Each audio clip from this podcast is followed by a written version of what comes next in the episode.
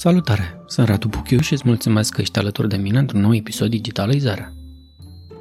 Un domeniu ce primește foarte multă atenție în această perioadă este cel medical. Am încercat să înțeleg de la un profesionist în domeniul digitalizarea sănătății. Cum ajută tehnologia medicina? Suntem pregătiți pentru adoptarea ei? Dacă ne așteptăm ca performanța medicilor să fie cuantificată pe o grilă din anii 2000, medicii care sunt din universitățile de medicină sunt foarte buni dacă însă ne uităm din perspectiva datelor și a tehnologiilor, sunt complet nepregătiți. Pacientul, persoana, are mai multe date despre starea lui de sănătate sau despre boala lui decât are medicul. Avem date? Știm să le folosim? Aș mai spune doar că sănătatea generează cele mai multe date și folosește cele mai puține date. Am stat de vorbă cu doctorul Marius Geantă, cofondator și președinte al Centrului de Inovație în Medicină și unul dintre pionierii medicinei personalizate în România și Europa Centrală și de Est. Haideți să-l ascultăm. Salutare, Marius! Bine ai venit la Digitalizarea! Salut, mersi mult pentru invitație! Cu mare drag! Uite, aș începe cu un articol de astăzi. Moderna sau, mă rog, codul Moderna l-au pus niște oameni pe GitHub. Asta e știrea. M-am întors cu privirea spre România, nu purtăm mască, nu știm ce e de făcut, nu știm câți vaccinați, câți dăia, câți dăilalți și așa mai departe. De unde e acest paradox între o lume potențial digitală, date și așa mai departe și o administrație care nu prea știe ce date are și cum să le folosească? Care e realitatea? Realitatea e exact cea pe care tu ai descris-o. Elementul în plus Uh, pe care l-a adus digitalizarea, dar din perspectiva accesului oamenilor la informație, este că toate aceste lucruri, uh, știrea pe care ai dat-o cu vaccinul Moderna Reverse Engineering, ai postat-o pe Facebook, ai primit cel puțin un like, foarte mulți oameni au văzut deja, au înțeles despre ce e vorba. Uh, problema este că genul acesta de informații apar în spațiu public, doar că nu se transformă în acțiuni. Și când uh-huh. zic acțiuni, mă refer de la acțiunea unui curios care vede la tine o astfel de știre, se gândește, ok, dar eu ce aș putea să fac cu această informație, uh-huh. la uh, acțiune din partea unui nucleu de cercetare care e deja format și ar putea să profite la nivelul următor de genul ăsta de informație. Apoi, uh, dacă vorbim despre alte tipuri de, de date la nivelul deciziei medicului în relație cu pacientul și, sigur, uh, la nivelul uh, deciziei bazate pe date, la nivelul sistemului de sănătate. Problema este că evoluția aceasta tehnologică și datele sunt din ce în ce mai, uh, mai disponibile, dar uh, de fapt constatăm că nu, nu reușim să le dăm valoare la nivelul sistemului de sănătate. Și asta e o problemă culturală la nivelul sistemului de sănătate sau care ar fi principalul? Adică nu suntem obișnuiți să luăm decizii pe date și nu le-am cules, nu le-am catalogat, nu știm să le folosim sau e o problemă uh, de altă natură, nu știu, tehnică? Dacă ne uităm la sistemul de sănătate din România, el este în continuare foarte mult medicalizat. Adică deciziile sunt luate de medici și urmează, dacă vrei, un algoritm uh-huh. pe care noi îl învățăm în facultatea de medicină. Acum cred că noi suntem în a treia mare etapă istorică în evoluția medicinei. E o primă etapă uh, marcată de Hipocrate care îl privea pe omul din fața lui ca pe un om și uh-huh. reușea să-l înțeleagă sub toate aspectele, nu doar că avea o boală, reușea să-l înțeleagă și din alte puncte de vedere, avea cumva o imagine holistică, să spunem. Uh-huh. Următoarea etapă a fost aceea în care diverse tehnologii, de exemplu computer tomograf sau ecografia sau uh-huh. RMN-ul, au început să, să vină în medicină și pe anumite segmente înguste uh, a determinat, uh, a schimbat foarte mult diagnosticarea unei boli cardiace, de exemplu, sau a unei uh-huh. forme de cancer prin genul acesta de, de analize. Și aceea este etapa de supra-specializare, dar e o supra-specializare care a lăsat, de fapt, dezgolite foarte multe alte zone din, din medicină, unde genul acesta de tehnologii nu aveau cum să producă valoare, de exemplu în uh-huh. sănătatea publică. Și acum suntem în a treia etapă în care tehnologiile, dar altele decât cele medicale pe care le-am descris, mult mai multe alte tipuri de tehnologii, dar care se pot aplica în sănătate, încep să genereze date și de fapt ne aduc pe noi în această a treia etapă mult mai aproape de prima etapă în care Hipocrate, sigur, își propunea el, filozofic sau nu, să înțeleagă mhm. fiecare persoană, numai că noi acum putem să și obiectivăm foarte mult din ceea ce înseamnă o persoană bazându-ne pe analiza datelor ei, ce înseamnă o boală unei persoane, tot așa analizând datele și așa mai departe. Problema este, ca să uh, sintetizez, problema este că foarte mulți dintre medicii, dintre noi, cei care suntem în sistem, luăm decizii pentru pacienți sau la nivel de sistem de sănătate, am fost și suntem formați în această a doua etapă a medicinii, care presupune o supra-specializare pe niște zone înguste, care nu ne mai permit nouă, de fapt, să-l mhm. vedem nici pe om uh, ca un întreg, nici sistemul de sănătate ca un întreg. Uh-huh. Și atunci uh, toată această mișcare către date, către o analiză a lor care nu e neapărat uh, de domeniul medical, ci mai degrabă de tipul analizei de date pure, vine ca o chestiune nouă cu care sistemul nu știe cum să o trateze sau nu știe cum să o folosească? Da, nu știe nici cum să o trateze, nici cum să o folosească, nu-i mhm. găsește mm-hmm. nici valoarea, uh, pentru că în această a doua etapă, uh, cel puțin în România, medicii au avut experiențe Uh, cu diverse sisteme informatice, de exemplu, care nu funcționează, se blochează și uh, le-au perceput tot timpul ca pe ceva ce mai degrabă încurcă practica medicală decât să mm. îi ajute pe ei în practică. De fapt, medicii asta urmăresc în primul rând, ca viața mm. lor profesională să fie simplificată prin astfel de soluții și sigur să-i, să-i ajute și, și pe pacienți. Deci noi din acest punct plecăm în care, pe de-o parte, avem o formare pe care o numesc în universitățile de medicină extrem de tradiționalistă, la mhm. care se adaugă o abordare, a spune eu, greșită a generațiilor anterioare de soluții IT care au încercat cumva să vină și să schimbe lucrurile în sistemul de sănătate. Dar este și o, o problemă de fapt de a faptului că nu s-a discutat cu medicul ce își dorește de la un astfel de sistem informatic? Eu cred că educația medicilor și în sens mai larg a personalului medical înainte de implementarea oricărei soluții informatice este esențială. Ca să nu mai spun că eu cred că designul unei soluții informatice, nu unui produs, ci a unei soluții, ă, trebuie co-creat împreună cu medicii, cu asistentele, cu mhm. infirmierele, cu managerii, cu toți cei cărora vrei să te, să te adresezi. Aici nu e un lucru simplu, pentru că și-am mai dat, am mai dat exemplul ăsta. În materie de soluții IT, în continuare spitalele sunt cele care fac achiziții în baza unor caiete de sarcini, achiziționează de fapt produse și uh, servicii în baza unor nevoi pe care le identifică într-un fel sau altul, dar de mhm. fapt constatăm, cum am constatat și cu aparatele de CT sau RMN, că aceste soluții fie nu sunt implementate, fie sunt parțial implementate, fie niciodată nu dau valoarea care trebuie. Și asta pentru că pașii de dinainte, care presupun educarea și informarea, nu au fost făcuți. Și uh, tu cum vezi aici ca traseu? Uh, partea asta, adică inclusiv implementarea unor soluții informatice are un layer de a învăța din asta, adică de date și eu ca doctor mă gândesc că nu interacționez cu sistemul ăsta, dar beneficiul sistemului overall este că punând informații acolo, toți au de câștigat și eu de pe urma celorlalte informații și invers.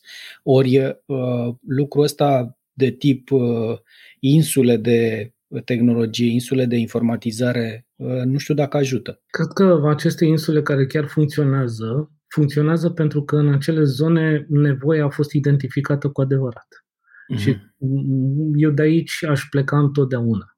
În, aș porni de la definirea nevoii respective. Mm-hmm. Sigur că nevoia are o componentă subiectivă și are o componentă obiectivă.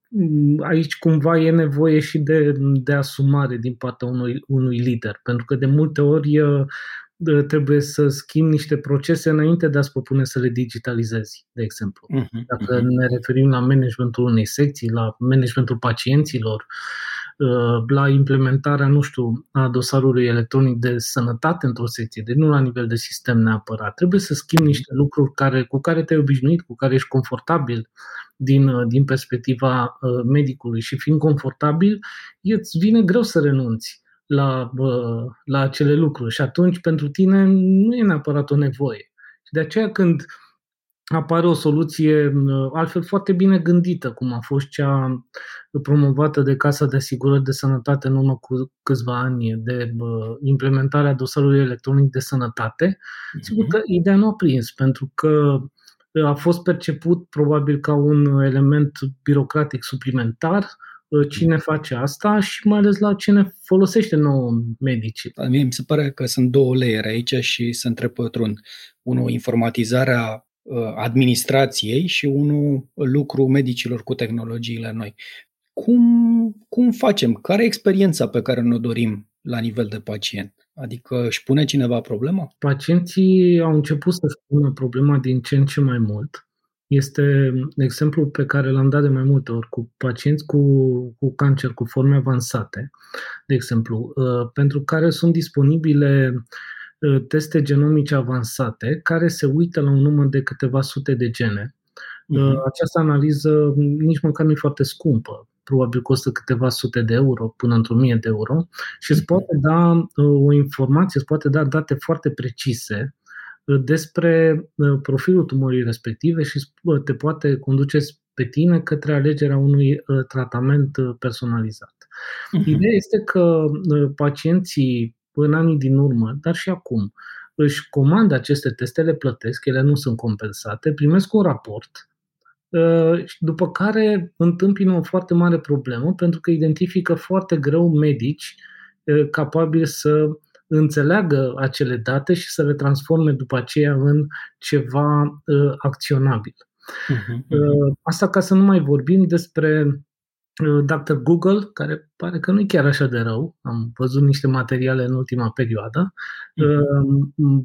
pacienții, dar cetățenii, oameni în general, încep să aibă acces din ce în ce mai mult la informație, încep să caute uh, informație de, de acest fel, iar acest comportament inevitabil va avea un impact pe relația medic-pacient.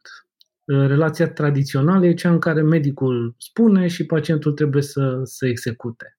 Acum, din perspectiva medicilor, e clar că e nevoie de mult mai multă deschidere și un nou model de educație pentru a intra în genul acesta de, de parteneriat. Că asta, mm-hmm. de mhm. fapt, aduc datele și noile tehnologii și disponibilitatea lor.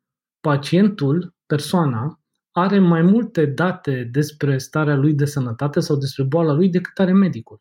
Ceea ce nu e neapărat Uh, bine. Și doi, nu e totul să le aibă, ci să le și înțeleagă, cred, și de o parte și de alta. E corect. Și atunci așteptarea din partea unei persoane e ca, având aceste date complexe, să și găsească profesionistul în, în sănătate care să le dea valoare. Uh-huh. Și cum, cum vezi uh, traseul ăsta? Că se întâmplă sau uh, de ce e blocat sau unde se împotmolește? Se împotmolește în educație. Noi uh, am spus-o, avem o școală de medicină clinică bună. Uh, dacă ne așteptăm ca performanța medicilor să fie cuantificată pe o grilă din anii 2000, uh, medicii mhm. care ies din universitățile de medicină sunt foarte buni. Dacă uh-huh. însă ne uităm din perspectiva datelor și a tehnologiilor, sunt complet nepregătiți. Uh, pentru că nu au acces în nicio facultate de medicină până acum la cursuri care să, să le prezinte această, această perspectivă, că o numim medicină digitală, că o numim medicină genomică, o numim medicină personalizată, oricum ei spune, de fapt, uh, exprimă un alt mod de a înțelege și de a practica medicină. Totuși trăim într-o lume, cum spuneai, în care informația circulă. Ok, nu e în școală, dar au acces la ea în diverse zone, nu? Nu, nu simți că cineva trage într-acolo, nu? Sunt foarte puțini și aici avem experiențe directe, de fapt. Mm-hmm. Una dintre întrebările pe care și eu mi le-am pus de-a lungul timpului este de ce adresabilitatea medicilor, a studenților către proiectele noastre este totuși limitată. Uh-huh. Și mi-am dat seama că, de fapt, noi reușim să atragem alături de noi acei oameni care sunt realmente curioși. Uh-huh. Curiozitatea e cea care îi aduce în spațiu din România alături de uh, astfel de concepte. Uh, nu alte lucruri, cum ar fi, eu știu, oportunitatea, vin la un astfel de curs sau la un proiect educațional ca să învăț niște lucruri, pentru că, nu știu, în cutare clinică eu voi fi mai bine plătit. Învățând aceste lucruri și aplicându-le. De ce nu se întâmplă acest lucru? Pentru că în acea clinică nu îi se cere așa, așa ceva. Asta e. Deci totul pleacă de la nevoia de a folosi lucrurile astea în mod concret până la urmă, nu? Noi trebuie să fim conștienți de un lucru ca medici, și anume că atunci când vorbim despre malpraxis, utilizarea redusă sau neutilizarea tuturor datelor, uh-huh. De fapt, ne încadrează în această zonă de, de malpraxis, de fapt. Păi și dacă asta se întâmplă la nivel de medic uh, și o definești ca malpraxis, uh, a nu folosi datele la nivel de decizie de sistem, cum se cheamă? Um, nu știu, putem folosi același termen? Ai spus că tu ești mai priceput decât mine în a găsi termenul potrivit. Da, pentru că uh, cred că și pentru oameni este evident uh, că uh, s-a tot scos în față problema comunicării, în, mai ales în perioada asta de pandemie. Dar problema cu comunicării este să ai și ce să comunici. Ori în spate, mi se pare că n-am folosit momentul, ca să zic doar atât, de a crea o infrastructură de date uh, pentru decizie, mai ales în situații de criză. Și uh, dădeam acest exemplu permanent al, uh, al Taiwanului, care a învățat dintr-o lecție anterioară și și-a pus la punct o infrastructură de a, a avea date instant pe masă, ca să ia niște decizii bune. Uh, pentru cei care ne ascultă și n-au, uh, nu știu exemplu uh, Taiwanului, au 800 de cazuri după un an, 900 de cazuri, nu știu, ceva la modul ăsta. Da. Exact. Deci, uh, uite că are efect. Ori noi am ratat cumva momentul ăsta și mie mi se pare că uh, era un moment bun de a pune pe masă problema alimentării cu date din sistemul medical și nu numai, pentru decizia de tip uh, criză, mai ales uh, cea pe care o întâmpinăm. Uh, cum, cum vezi zona asta? E, avem vreo șansă? Sper că n-am ratat oportunitatea. Văd lucrurile exact ca tine. Uh, și în acest an, da, și eu așteptam mai multe, mai multe inițiative pentru utilizarea datelor.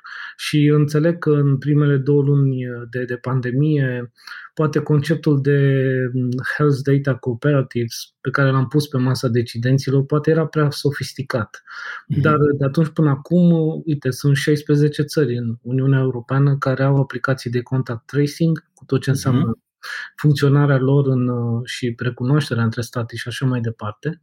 Dar ce ne interesează pe noi acum este uh, pentru că e evident că o să trăim cu SARS-CoV-2 o perioadă de timp. Și jocul este de fapt între capacitatea de a vaccina cât mai mult și cât mai bine și modul în care virusul se transformă. Uh-huh. Dacă pentru vaccinare să spunem că avem o cale până acum. Știm ce înseamnă dezvoltare, am văzut că se pot aproba rapid, că sunt sigure și eficiente.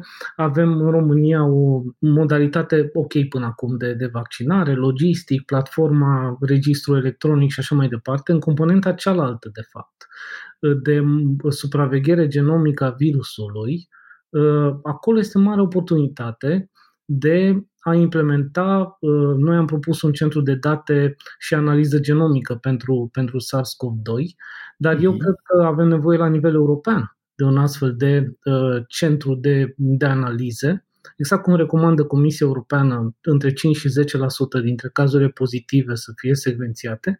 Dacă s-ar întâmpla mhm. acest lucru în fiecare stat membru și datele ar fi uh, Uh, generate, uh, colectate, analizate și transformate în recomandări de uh, politică de sănătate publică, eu cred că am avea un control mult mai bun al pandemiei, pornind de la mm. realitatea că avem o liberă circulație a persoanelor, care este una dintre marile valori ale Uniunii, de fapt. Și nu putem să punem între paranteze libera circulație a cetățenilor. Și atunci ne asumăm că odată cu fiecare dintre noi circulă și virusul și atunci e clar că trebuie să găsim modalități de a-l intercepta oriunde am fi în, în Uniunea Europeană. Din păcate aici ă, apare aceeași fractură în care ă, decizia este foarte medicalizată. Secvențierea virusului este percepută prea des, prea mult ca încă o analiză de laborator ci nu ca o analiză care poate să genereze date extraordinare, care pot să dea valoare dincolo de ceea ce scrie imediat în, în laboratorul respectiv și pot să, dea, să aibă valoare uh, dincolo de momentul uh, ca atare. Da, pentru că datele, se, pentru că informația respectivă se vede doar nișat pe a, fac analiza asta ca să văd acum aici ce se întâmplă, nu exact. am mintea deschisă către cum se întâmplă dacă le punem toate cap la cap. Da, poate exemple de tip uh, AI în medicină sunt de promovat pentru că mie mi se pare fascinant ce se întâmplă în domeniul ăsta și cât de rapid a, a avansat. Să poți vedea cu ajutorul unei tehnologii care este nemedicală în sine, deci analizează niște imagini, să identifici uh, forme, uh, erau articole forme de cancer cu 5 ani înainte, deci de a le vedea ca medic, deci de a le putea vedea, ceea ce este fabulos. În contextul ăsta, știi, deci e o realitate, uh, nu știm să folosim date, uh, nu le colectăm cum trebuie, nu ne dăm seama de importanța lor și nu știm cum am putea să le folosim mai bine. Uh, crezi că o infrastructură de tipul ăsta medicală plus nemedicală ar fi, ar fi de ajutor și cum o vezi făcută? Știu propunerea voastră de, de astfel de centru, dar mai larg la nivelul sistemului, dincolo de pandemie, crezi că e posibilă? Da, asta mă pregăteam să spun, că genul acesta de abordare poate să funcționeze dacă ne uităm la bolile infecțioase. Pentru uh-huh. orice înseamnă, noi vorbim mult despre infecții nosocomiale. Același uh-huh. principiu diferă doar kitul pentru secvențiere. Uh-huh. Pe da, un alt exemplu este tuberculoza. România e numărul unu în Europa pe tuberculoza rezistentă la tratament uh-huh. care se diagnostichează foarte ușor prin, prin secvențiere. Adică uh, genul acesta de abordare pentru sănătatea publică se poate extinde pe orice patogen pe care îl știm sau orice patogen care ar putea să, să urmeze. Uh-huh. Dar la același tip de abordare noi putem să avem în sănătatea publică și pentru prevenția bolilor cronice. Noi știm că sănătatea este foarte mult influențată de atitudinile și obiceiurile și comportamentele noastre, dar și de factori de mediu. Pe lângă factorii genetici, și cei care țin de sistemul de sănătate. Uh, pe de altă parte, am vorbit mai devreme despre cancer, o astfel de uh, abordare uh, și nu spun un lucru necunoscut. Marea Britanie face asta de peste 10 ani de zile prin proiectul lor de secvențiere a genomului la nivel național. Deci au uh-huh. de, de date de secvențiere și de analiză care îi ajută să înțeleagă diverse tipuri de cancer, diverse forme de boli rare și genomul unui om sănătos pur și simplu. Noi trebuie uh-huh. să fim conștienți de fapt că um, secvențierea genomului genomica e, devine mainstream. În momentul uh-huh. în care noi vorbim despre un cost per secvențierea genomului uman care în următorii ani va ajunge la 100 de euro, trebuie să ne așteptăm la o avalanșă de date provenind uh-huh. din mhm. secvențierea genomului. Și atunci e clar că uh, aceste date nu pot să stea într-un, uh, într-un dosar cu șină, nu? Trebuie să stea într-un dosar electronic. Eu așa sper, da. Corect. Și atunci, uite, în contextul ăsta, deci în care chiar trebuie investit în, uh, într-o infrastructură de tipul ăsta, uh, cred cumva mă simt prins între, între două lumi. Pe de o parte să transmit mesaje clare că nu pot într-un timp relativ uh, decent să mă programez la medic și să ajung atunci când uh, e și să pot să mă vadă și să, și să iau un record medical uh, din urmă și tot așa. Pe de altă parte, aud tot soiul de discursuri despre telemedicină, despre Uh, tehnologii de tipul ăsta, mm, nu știu unde să mă poziționez. Adică, știi, trăiesc în, în două lumi în același timp, apropo de universuri paralele. E clar că transformarea, în prima parte uh, din ceea ce spuneai mai devreme, uh, ține de fapt de foarte mult de modul tradițional și de inerția în care funcționează lucrurile. Mm-hmm. Sper să fim suficient de inteligenți încât să totuși să adaptăm sistemul de sănătate așa încât impactul uh, cu genomica și cu transcriptomica și cu tot ceea ce AI poate să aducă în zona asta, metabolomica și alte științe de genul ăsta, impactul să nu fie totuși frontal și la viteză foarte mare. Mm-hmm. Pentru că acest impact va fi în momentul în care aproape oricine își va putea permite să plătească o analiză de secvențiere uh, a genomului lui, um, cei care ne ascultă trebuie să știe că în urma analizei se identifică un profil de risc, uh-huh. iar noi nu suntem la nivel de sănătate, de sistem de sănătate și de prevenție. În acest moment nu avem capacitatea de analiză în relație cu riscurile relative. Uh, noi uh-huh. acum, mm, sigur că alocăm 2% pentru prevenție, dar abordarea este populațională în acel moment vom avea nevoie de o abordare individuală. O persoană poate să aibă un risc mai mare de a face infarct miocardic, altă persoană risc de a face lupus, altă mhm. persoană, uh-huh. nu știu, de a face o boală hepatică. Adică genul acesta de, de discipline transversale vin și intersectează medicina tradițională. De aceea vorbesc despre un impact, un impact frontal și disciplinele respective nu pot fi separate de date. N-ai cum să faci lucrul ăsta. Da, și de date nu neapărat din domeniul medical, că aici uh, râdeam făcând o paralelă uh, că sunt anumite aplicații care uh, preiau nivelul bateriei de la telefon ca să-mi spună ce preț să-mi dea că na, e mai critic dacă sunt la 5% și sunt dispus să plătesc mai mult uh, pentru un transport. Uh, deci uh, orice dată e bună pentru o companie de tipul ăsta. Ori pentru în zona medicală mi se pare cu atât mai important și cred că oamenii ar da voluntar mult mai multe date dacă ar exista un sistem pe care să-l înțeleagă și din care să-i vadă beneficiile. Tu vezi un, un parteneriat de tipul ăsta cu cu, pe zona de prevenție mai ales?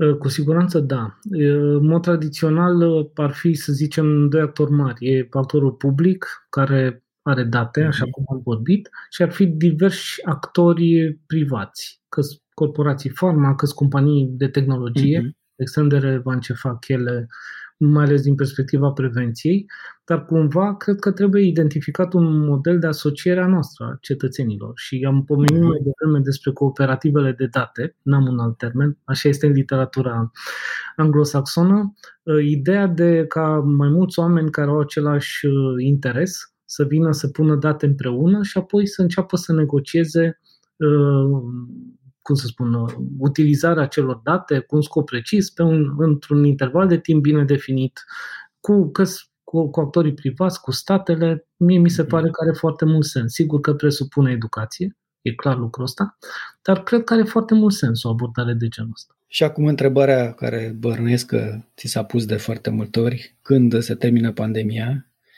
tu trebuie să știi, nu se poate. Dar vreau o dată, o oră, nu așa. Adică. Acum nu pot să, să evit un răspuns la, la întrebare, mai ales că am fost implicat în predicțiile despre valul 1, 2 și 3 cu abateri minime. Mm-hmm. Nu pot să spun. Noi ne-am adaptat toate activitățile ca și cum pandemia nu s-ar termina până în 2023. Mm-hmm. Asta e și cum ăsta e răspunsul pe care îl dau, pentru că noi funcționăm în această uh, paradigmă. Din moment ce noi aplicăm aceste lucruri, e clar că și, cel puțin eu, cred, cred în acest orizont de timp. Va depinde, cum am zis mai devreme, foarte mult despre de cum va fi balanța asta între, între vaccinare și cât de mult se transformă virusul și se răspândește. Da, e o luptă, uh, mă rog, cred că pe un timp și pe un model, nu, nu-l văd altfel. Dar revenind la tema noastră, de date și de digital, uh, cred că e cu atât mai important să, să creăm, să folosim momentul ca să creăm ceea ce nu avem pe, uh, la momentul ăsta respectiv, uh, uite, o cooperativă de date, cum spuneai, și să construim pe ea apoi pentru, nu știu, viitoarele crize. Pentru orice. Uh, m-am uitat uh, ideea de pregătire pentru pandemie.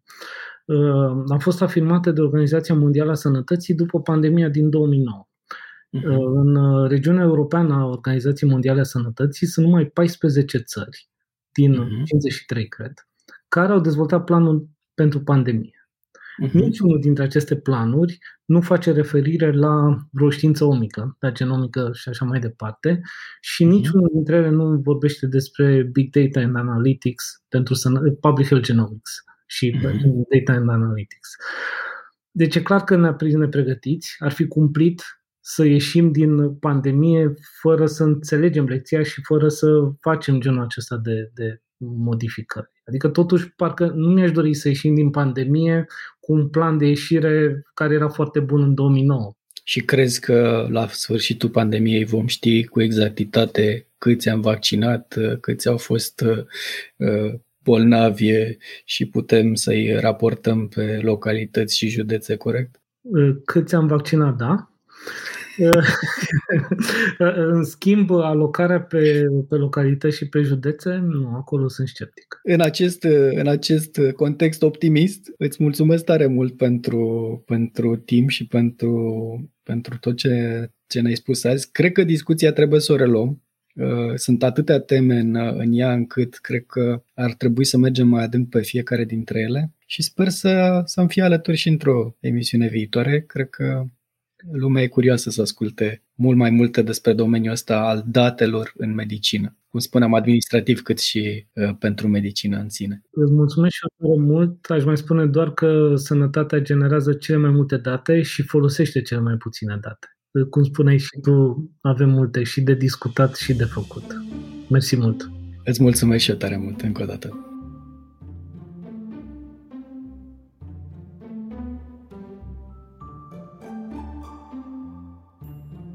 Asta a fost astăzi la Digitalizarea.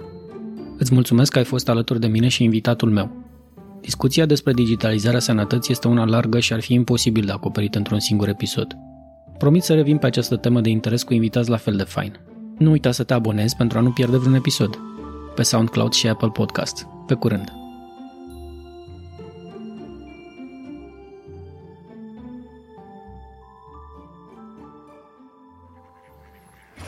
Digitalizarea. Digitala. Digitala. A mix of fun, folklore, myths, and tech. With awesome people in Radu Puku.